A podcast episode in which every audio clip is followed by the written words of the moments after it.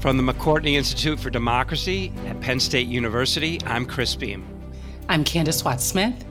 I'm Donna Spinelli, and welcome to Democracy Works. This week, we are talking with Kevin Munger, who is an assistant professor of political science and social data analytics here at Penn State, and author of the new book, Generation Gap Why Baby Boomers Still Dominate American Politics and Culture.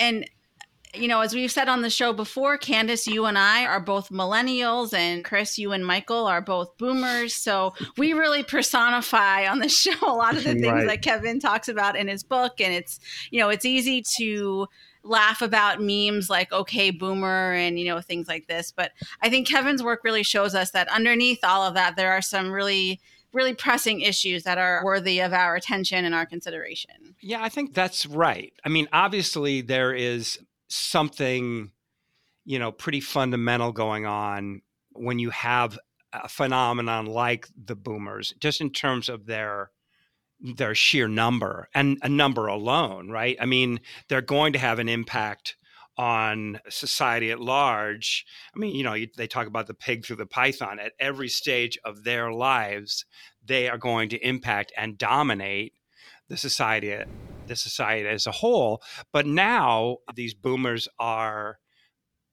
well, let's say it, old, and so they're becoming they're they're growing into in terms of the lifestyle that or the life cycle, kind of the uh, pinnacle of their power in terms of politics and especially and especially politics and economics, and that's reflected in our politics it sets up this kind of conflict that Kevin sees on the horizon and that that has serious implications for our politics right now and in the near and medium term future.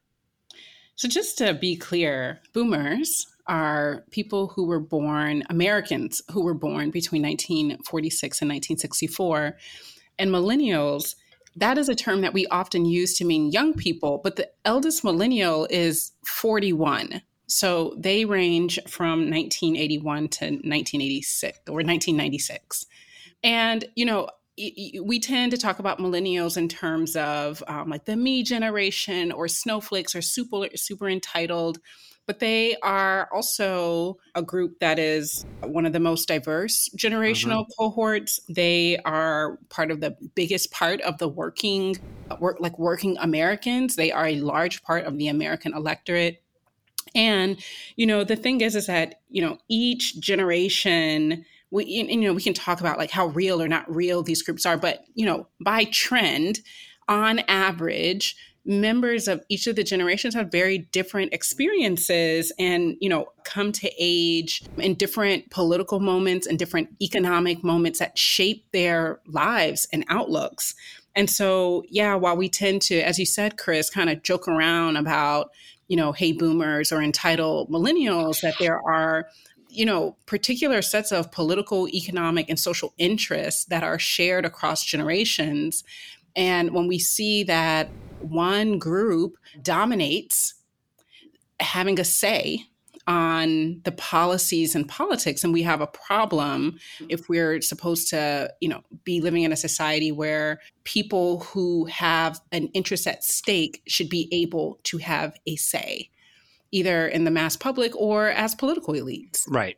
The other thing that he that Kevin says is is really important is the idea that there's a form of media by which this experience is conveyed, is mediated to these individuals. So for baby boomers, the big thing is the three networks, right? There were ABC, CBS, and NBC, and that was the only TV you could get. It was all over the air. And, and these were shared experiences. There wasn't an American who didn't know who Walter Cronkite was. There were I mean, you know, when we would go to school in the morning, it was just an assumption that everyone had watched Happy Days the night before, and and so what he's Kevin's arguing is that not only do baby boomers have these kind of shared experiences, but they also have this shared media that help them define these events and help them define themselves in relationship to those events. And so there's a double whammy in terms of baby boomers' power because there's so many of them and they're so cohesive around as a result of this shared media. And he says that's not the case anymore. So I think even in this kind of fractured media situation, the average millennial really oh, tuned to the fact that they were basically required to get higher education and then stepped into a job market where uh, they had no kind of safety net or when they were ready to buy a home you know like what happened there or when they're ready to start a family as we move through you know through the you know now you want to start a family but you have college debt. And so you have all of these things. So you know the state of the economy or economic shocks terrorist attacks assassinations political scandals can also make a generation. I think you know like my son's generation and gen z so my son's generation is not named yet but gen z you know, are probably tied together by school shootings or drills or that drills, might right. happen by school shootings Or or, COVID. COVID right? So, you know, I think that shared media is important, but we'll also keep in mind that generations are shaped by many things and that I'm not really sure that the average baby boomer goes around thinking about themselves as boomers, but as people who experience a very particular social, economic, and political milieu that is very different from the one that we have now. I mean, I do think I, I disagree slightly with your characterization of the 60s. I do think that there is, you know, this kind of identity, not as being a baby boomer, but, but as being a child of the 60s Mm-hmm. and growing up and and in this this tumult right not just of civil rights but also of women's rights and of you know radical politics and Mhm. drugs and sex and all these things Mhm. against you know against the prevailing mores that events media all combine to create this distinctively uniquely powerful generation in american politics but in politics the world is changing and and politics is the means by which we adapt to those changes and and move our society forward in ways that is more productive more more responsive to this world in which we find Mhm. ourselves right Yeah, I think that's that's well put, Chris, and a really a good synopsis of, of a lot of what Kevin talks about in the book and in this interview. So let's get to it. Here is my conversation with Kevin Munger.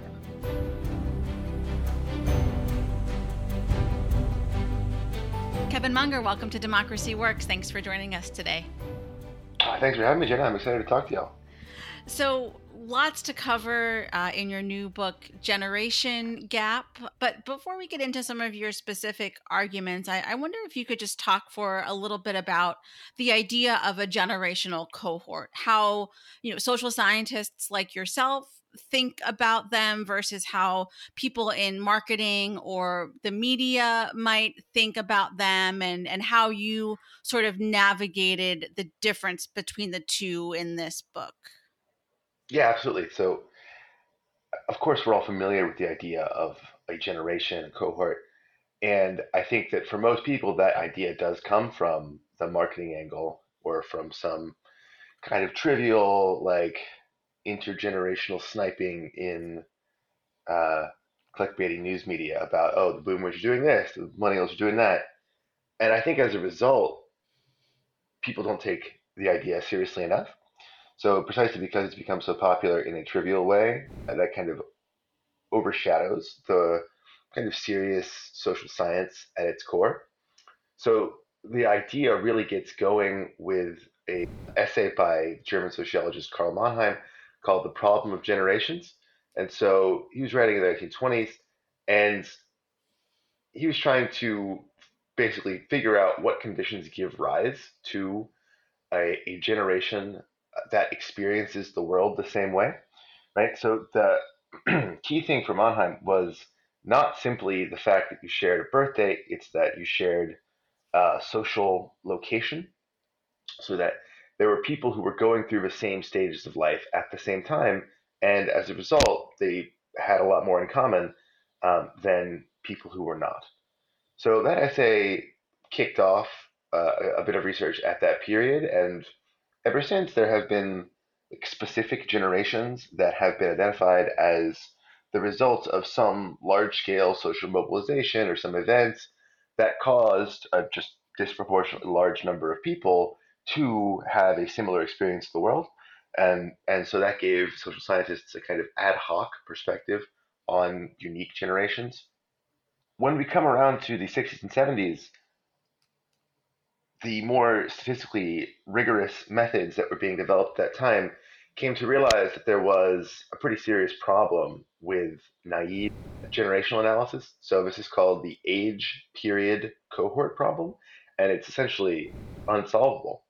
So the problem is that for a, let's say today, 2022, we could look at the voter turnout rate by age, right? And we can observe that older people today tend to vote more often than younger people do.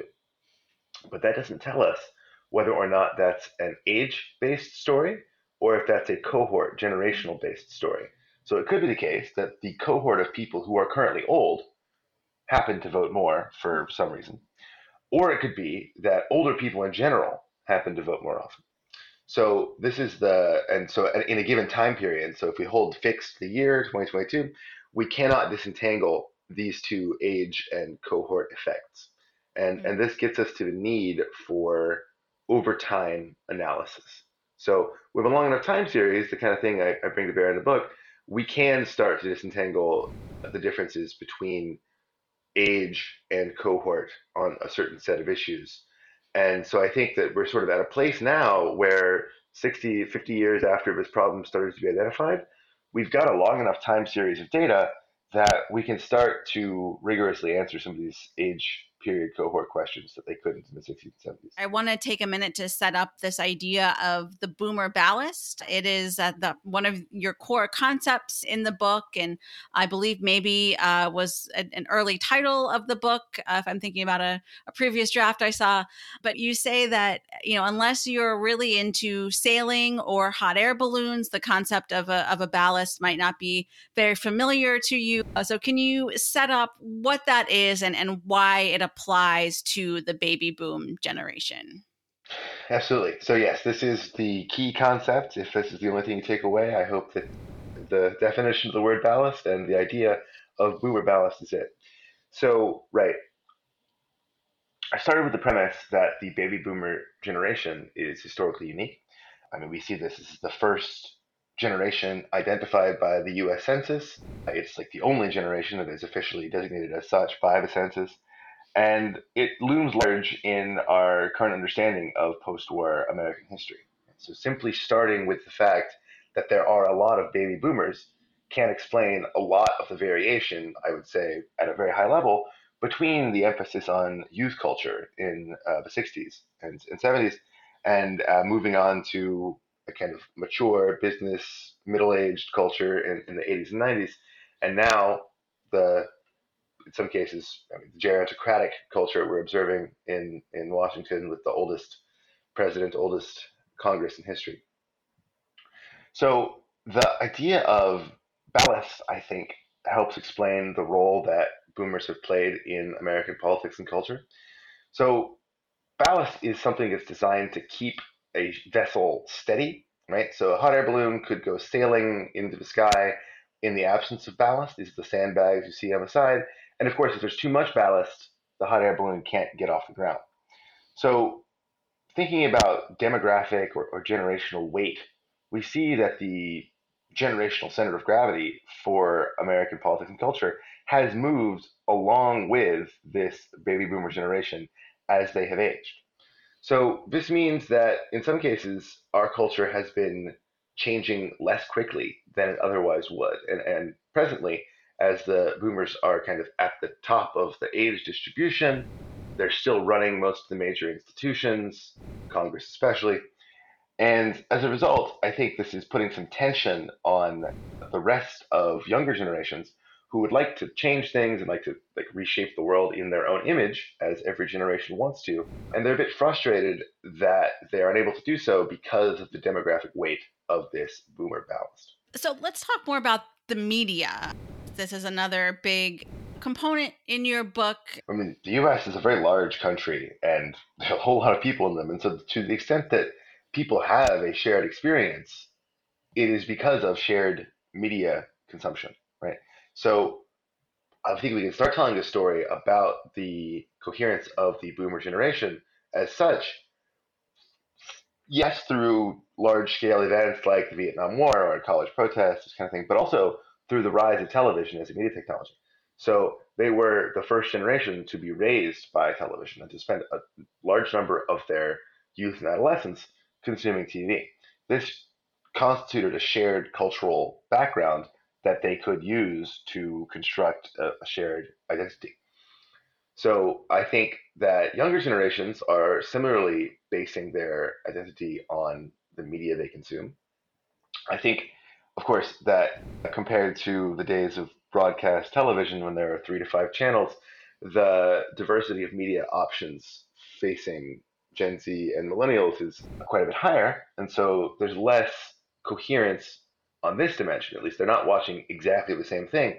But the kinds of things they're watching and the kind of language that the, this media uses is certainly a source of generational identification so there is currently a very large divide even this current period between the types of media that the young and the old consume so cable technology cable, t- cable television still I think the most important media technology in American politics is overwhelmingly the domain of the old. So the average viewership for these shows, I mean, you can if you watch them, you can see based on the advertisements they run, right? So they're they're selling ads.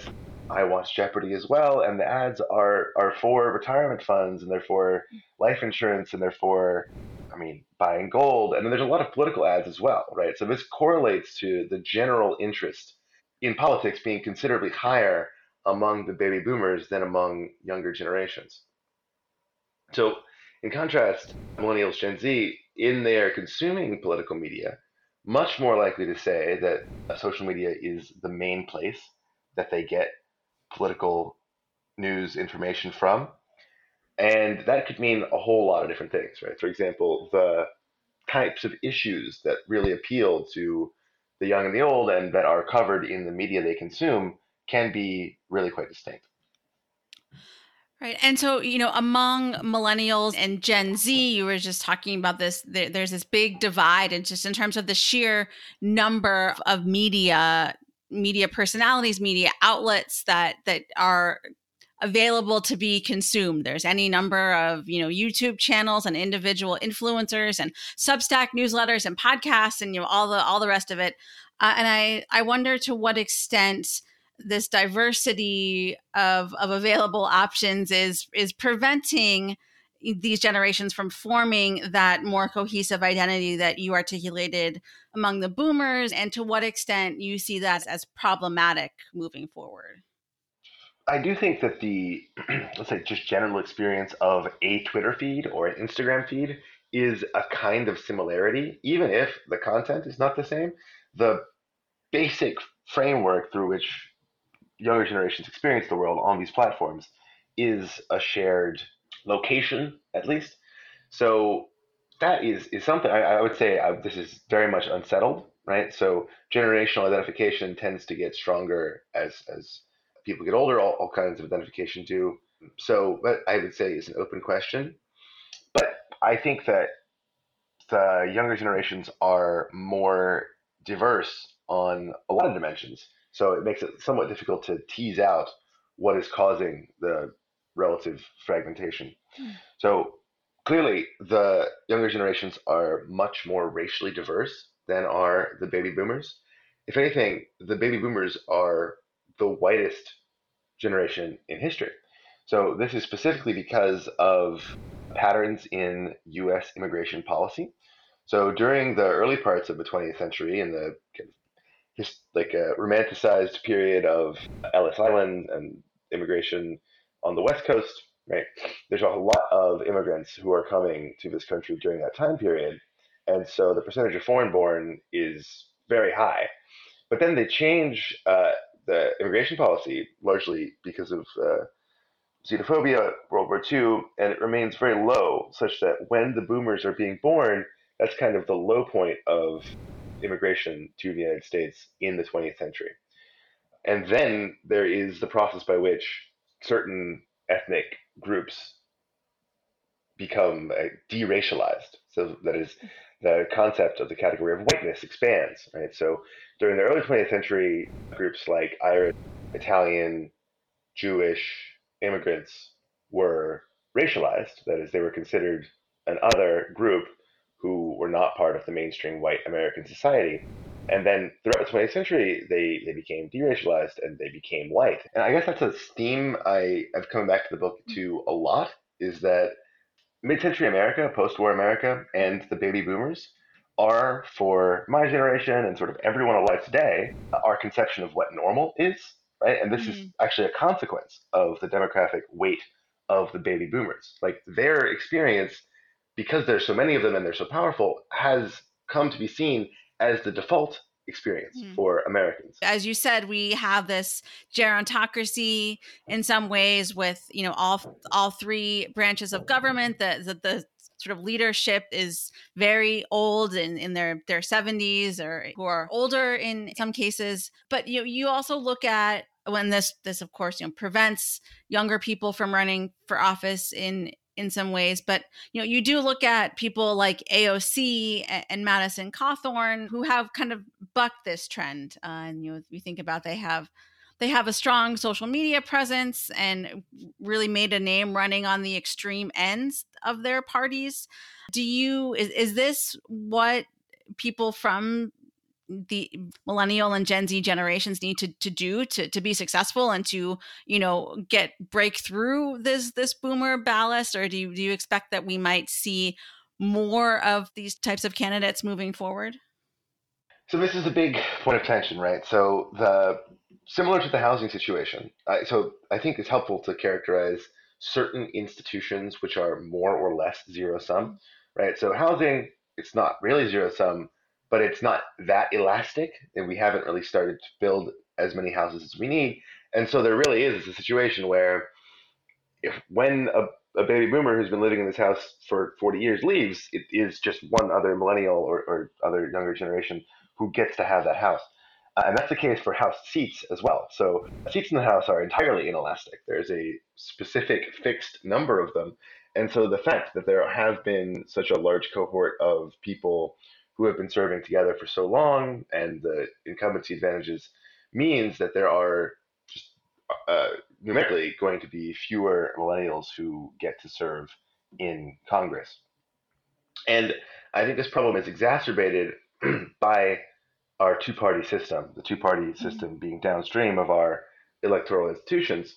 And I think we can see this through comparisons to other democracies. So most democracies have different electoral institutions than we do, like the key ones being a uh, non-single member mm-hmm. district uh, and non-winner take all voting.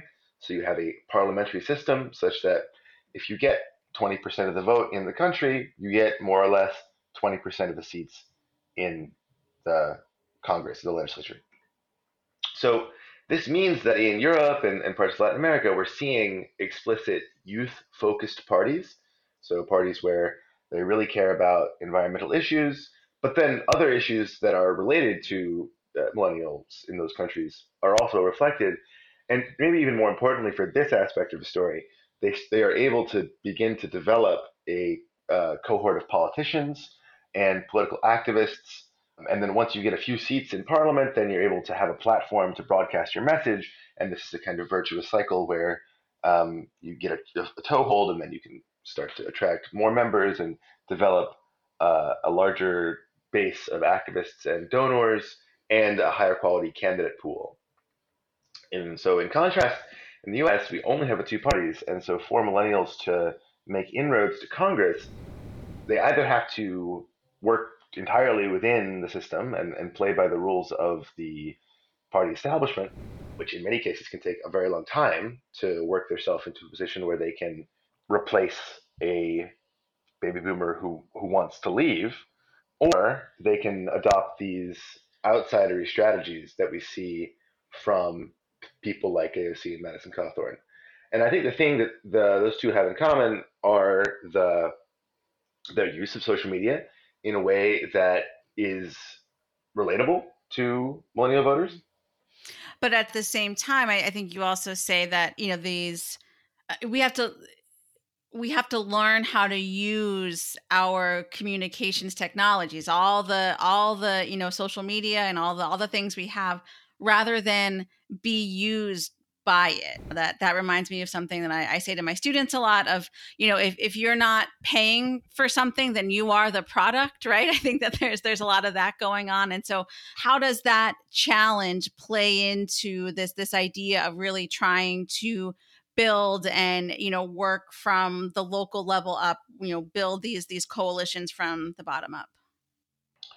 Yeah so i think that social media can be pernicious in that it offers some illusions of influence and particularly of power right? So there are a number of theorists who are coalescing around this idea that social media is kind of a, a steam valve by which people can feel as if they are acting in the world. But in fact, this might be distracting from the way in which power is actually wielded, which is developing durable, large scale organizations, communities, groups that can act at you know, at scale and over a long time and can plan and can execute strategic actions. So social media certainly allows people stir up energy, attention, get people into the streets even, but we see through many of these social media revolutions that have taken place around the world and social media protests that once people get to the street, that's the only tactic they have. And so this means that, for example, a well organized state, and all of the major states are well organized, can simply wait them out, right? They deploy their defense forces, they, you know, engage in these police actions, and then, you know, a month passes, two months passes, and it's simply not possible for a social media driven movement to sustain energy for that long. And neither is it really possible for them to even make medium term strategic advances, right? So without um, a leader, for example, these, these are often described as leaderless movements and as if this was a good thing. But without a leader, without a structure to think about strategy and then actually bargain with the people in power, you're not able to come up with some kind of compromise. In fact, the only thing that happens is uh, after a while, people go home and people get arrested, and then maybe some things, you know, get torn down or something like this. But the fundamental structures are not actually worried by this, right? And so people were excited about the Arab Spring or whatever, like the early period of the social media movements, and it was effective for overthrowing some extremely outdated, obsolete regimes but a modern sort of center of power is well organized, and they're easy, easily able to you know, control and manage these kind of social media driven movements.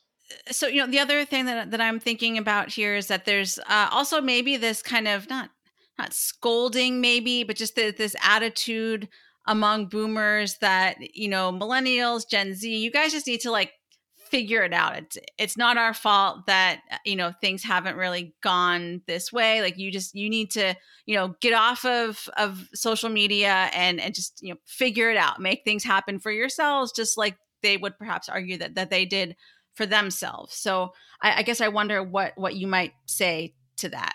As a common response already, I've, I've certainly experienced it on Twitter um, from self-identified boomers, and it's certainly the case, right? That boomers are not the majority of voters in the country, right? Younger generations clearly outnumber them. That's that's clearly right. Somewhat odd perspective, I suppose, that the baby boomers control the House and Senate to an unprecedented degree. They've held the United States presidency for 28 consecutive years, and the, they only lost it in 2020 to someone who is technically too old to be a boomer. So we clearly see in the demography of our elected officials stark inequalities. And so the fact is that uh, younger generations vote at a lower rate than older generations do. And this age period cohort allows us to differentiate the relative impact of generation and age. And it's, it's the case that there is a generational impact. Each generation votes at lower rates than the previous one, but age dominates that effect uh, to a very noticeable degree. And so the simple fact that there are a lot of old people now means that they are the ones who control American politics. And this problem becomes radically more severe when we look at campaign finance, right? And so you want to talk about inequality. Inequality among the top 500 donors is uh, ridiculous. In fact, I looked at the, I believe it was 40 donors, and the, of the top 40 donors to political campaigns or campaign spending in general, the median age is over 80. Mm. Right. And so, insofar as we think that there's too much money in American politics, that is being spent by the extremely old. Right. And so, if that is actually a problem, which many people think it is, the fact that the, the people who are calling the shots, you know, are actually really very far from, from young people on a lot of issues makes it a big problem for uh, younger people who are trying to change things. Well, Kevin, we've covered a lot of ground here, and I hope that folks will pick up your book, Generation Gap, to dive deeper into to some of these insights and some of these arguments. But as as a last question here, what do you hope boomers take from your book, and and what do you hope that millennials or, or members of, of Gen Z take from the book? Sure. I mean, I think the big thing for boomers is realizing how much the world has changed.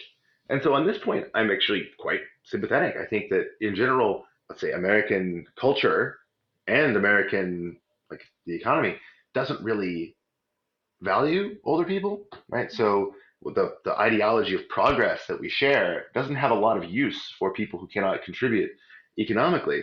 And so the fact is that we have this large cohort of people who a lot of people resent now and who are somewhat alienated from contemporary culture and society, but didn't necessarily do anything wrong themselves. They just played by the rules, did what they thought was right.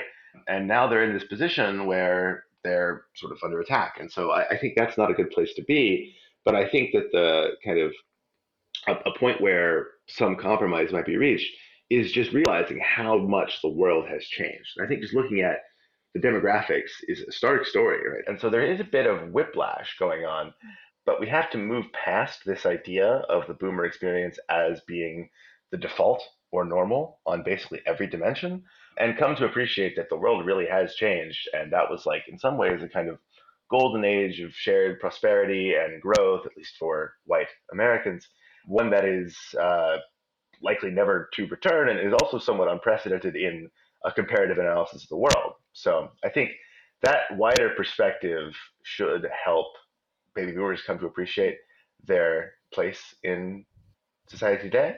And for the younger generation, I you know I think there's something to be said for the idea of getting off social media, right? So this, this does seem to be a um, significant problem for the growth of like genuine democratic power in the country and also just sort of a, a kind of new thing that's come along and is, we don't really know what it does yet. So I think that the the faith in this entertainment technology that is optimized for selling ads to produce good democratic outcomes is a bit silly, but that doesn't mean it can't be useful. Just that the main way that democratic power operates is still the same as it was, organizing political parties and actually uh, taking power. Well, we will leave it there. Kevin Munger, thank you so much for joining us today.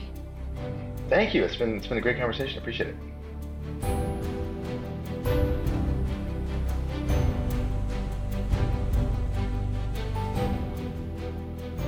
Thank you, Jenna, for that great interview with Kevin. One of the things that stuck out to me is that, you know, the United States is basically a gerontocracy. It's, you know, quite elderly average age in Congress and yeah, oldest know, in history. That's what Kevin says. In yeah. history, amidst the most kind of most important revolution in a lot of things, right? Like in communication, in the problems that we're trying to solve that we're facing. You know, when the first boomers were born, the average life expectancy was about 63 years old. Today, boomers can expect to live to about 79. Mm-hmm. Joe Biden is 79. And that's even that's when when they're born. By the time they get to be 65, if they get to be 65, their life their um longevity is is decades. Yeah. Yes. Nancy Pelosi is 82, Mitch mm-hmm. McConnell mm-hmm. 80, Chuck Schumer 71. Kamala Harris is the youngest at 57. She's born in the last year of the boomers. Mm-hmm. But you know, I think one of the kind of ironies about this whole thing is that you know, people were trying to get RBG to retire so that Obama could replace her with someone who was younger. And of course, like the request was about like ideological consistency on the Supreme Court. But underlying the assumption is that like it's important for older people to move away so that they can be so that those positions can be replaced with younger folks new ideas and even if it's ideological we share ide- ideological stripes mm-hmm. but like maybe there are new ideas under the, those umbrellas but we're not seeing that in our you know nation's legislature and you know, this is becoming increasingly problematic, best illustrated by the tensions, the debates around climate change, around college debt, around social security, around gun violence. And the longer we delay on these issues, not only do we have the issue, like the, the fact of the problem getting worse, you know, especially with regards to climate change and housing shortages and things like that.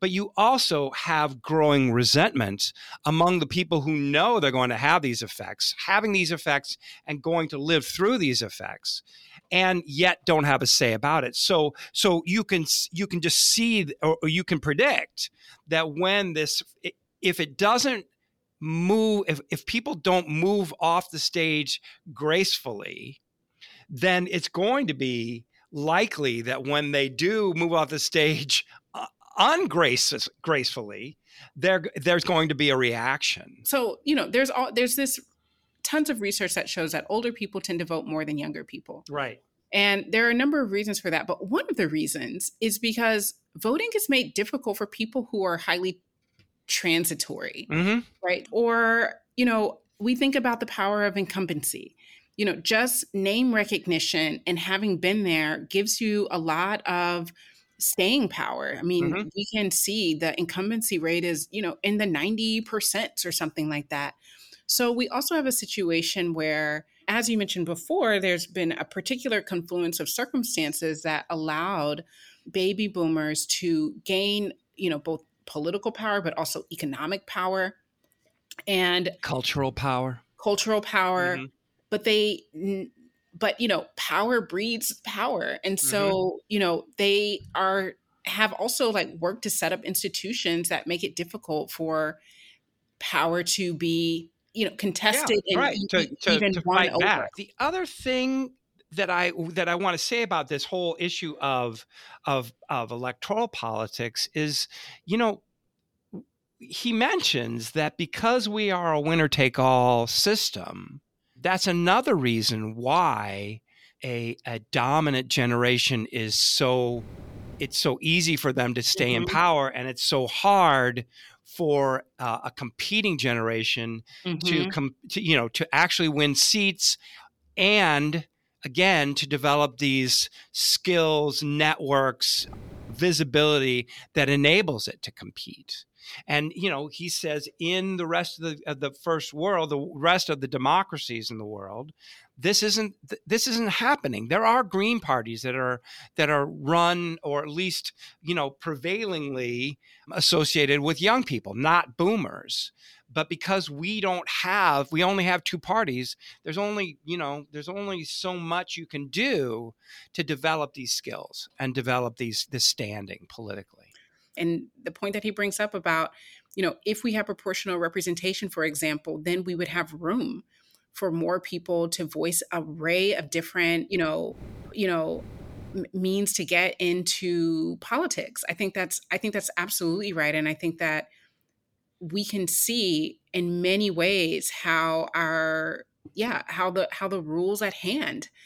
diminish opportunities for more people to have a say at the kind of highest levels of politics. You know, I think that if, you know, all the energy that was put around Bernie Sanders among young people, for example, if that same energy was put around uh, local politics and and school boards and other kind of entry points for for political power, I just think that's, you know, irrespective of how difficult or unfair that challenge is, I don't know what other alternative there is.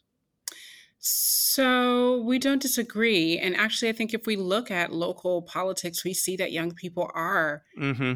game. I mean, I sometimes have my students look at the youngest mayors elected. They are young people. I mean, yeah. there are many mayors under 30, you know, under 35 so I, I don't disagree with you that it's important for people to galvanize politically. I think what it is important for us is to pinpoint the fact that there are barriers that could be lifted by people making you know different decisions and those people are people who do not want to uh, give up the power that they have right? Yeah. It, it, right. Given that the way the institutions are shaped, it, it would require them to retire and, you know, at a at, at, a regular retirement age or you know or i mean there ought, ought, to be a point where i mean what is charles grassley going to be i mean he's 88 or something and he's running for reelection i mean you know the, the only thing I could see changing the dynamics here is if something, if, if the inappropriateness of that becomes apparent to all.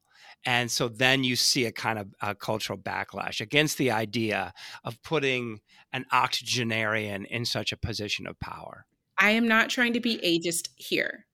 I think it's important for us to keep in mind that a representative democracy has to be representative on many dimensions. And one of the ones that we don't have right now is on the dimension of generations. Mm-hmm. So and and I think if you want to be a little ahead of the curve in terms of where our politics, where our society is going, this book really helps you do that. So thanks, uh, Jenna, for a uh, a really good interview, and Kevin Munger for for coming and telling us about all these things. So, so I'm Chris Beem.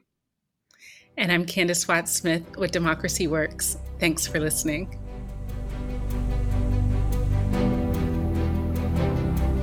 Democracy Works is a collaboration between the McCourtney Institute for Democracy at Penn State and WPSU, Central Pennsylvania's NPR station. Our editors are Mickey Klein, Chris Kugler, and Mark Stitzer editorial review by Emily Reddy, and additional production support from Andy Grant and Chris Allen. If you enjoyed what you heard today, leave us a rating or review in Apple Podcasts, Spotify, or wherever you're listening right now. It will help new people find the show. Find more great podcasts about democracy and civic engagement in the Democracy Group Podcast Network at democracygroup.org. Thanks for listening, and we'll see you next week.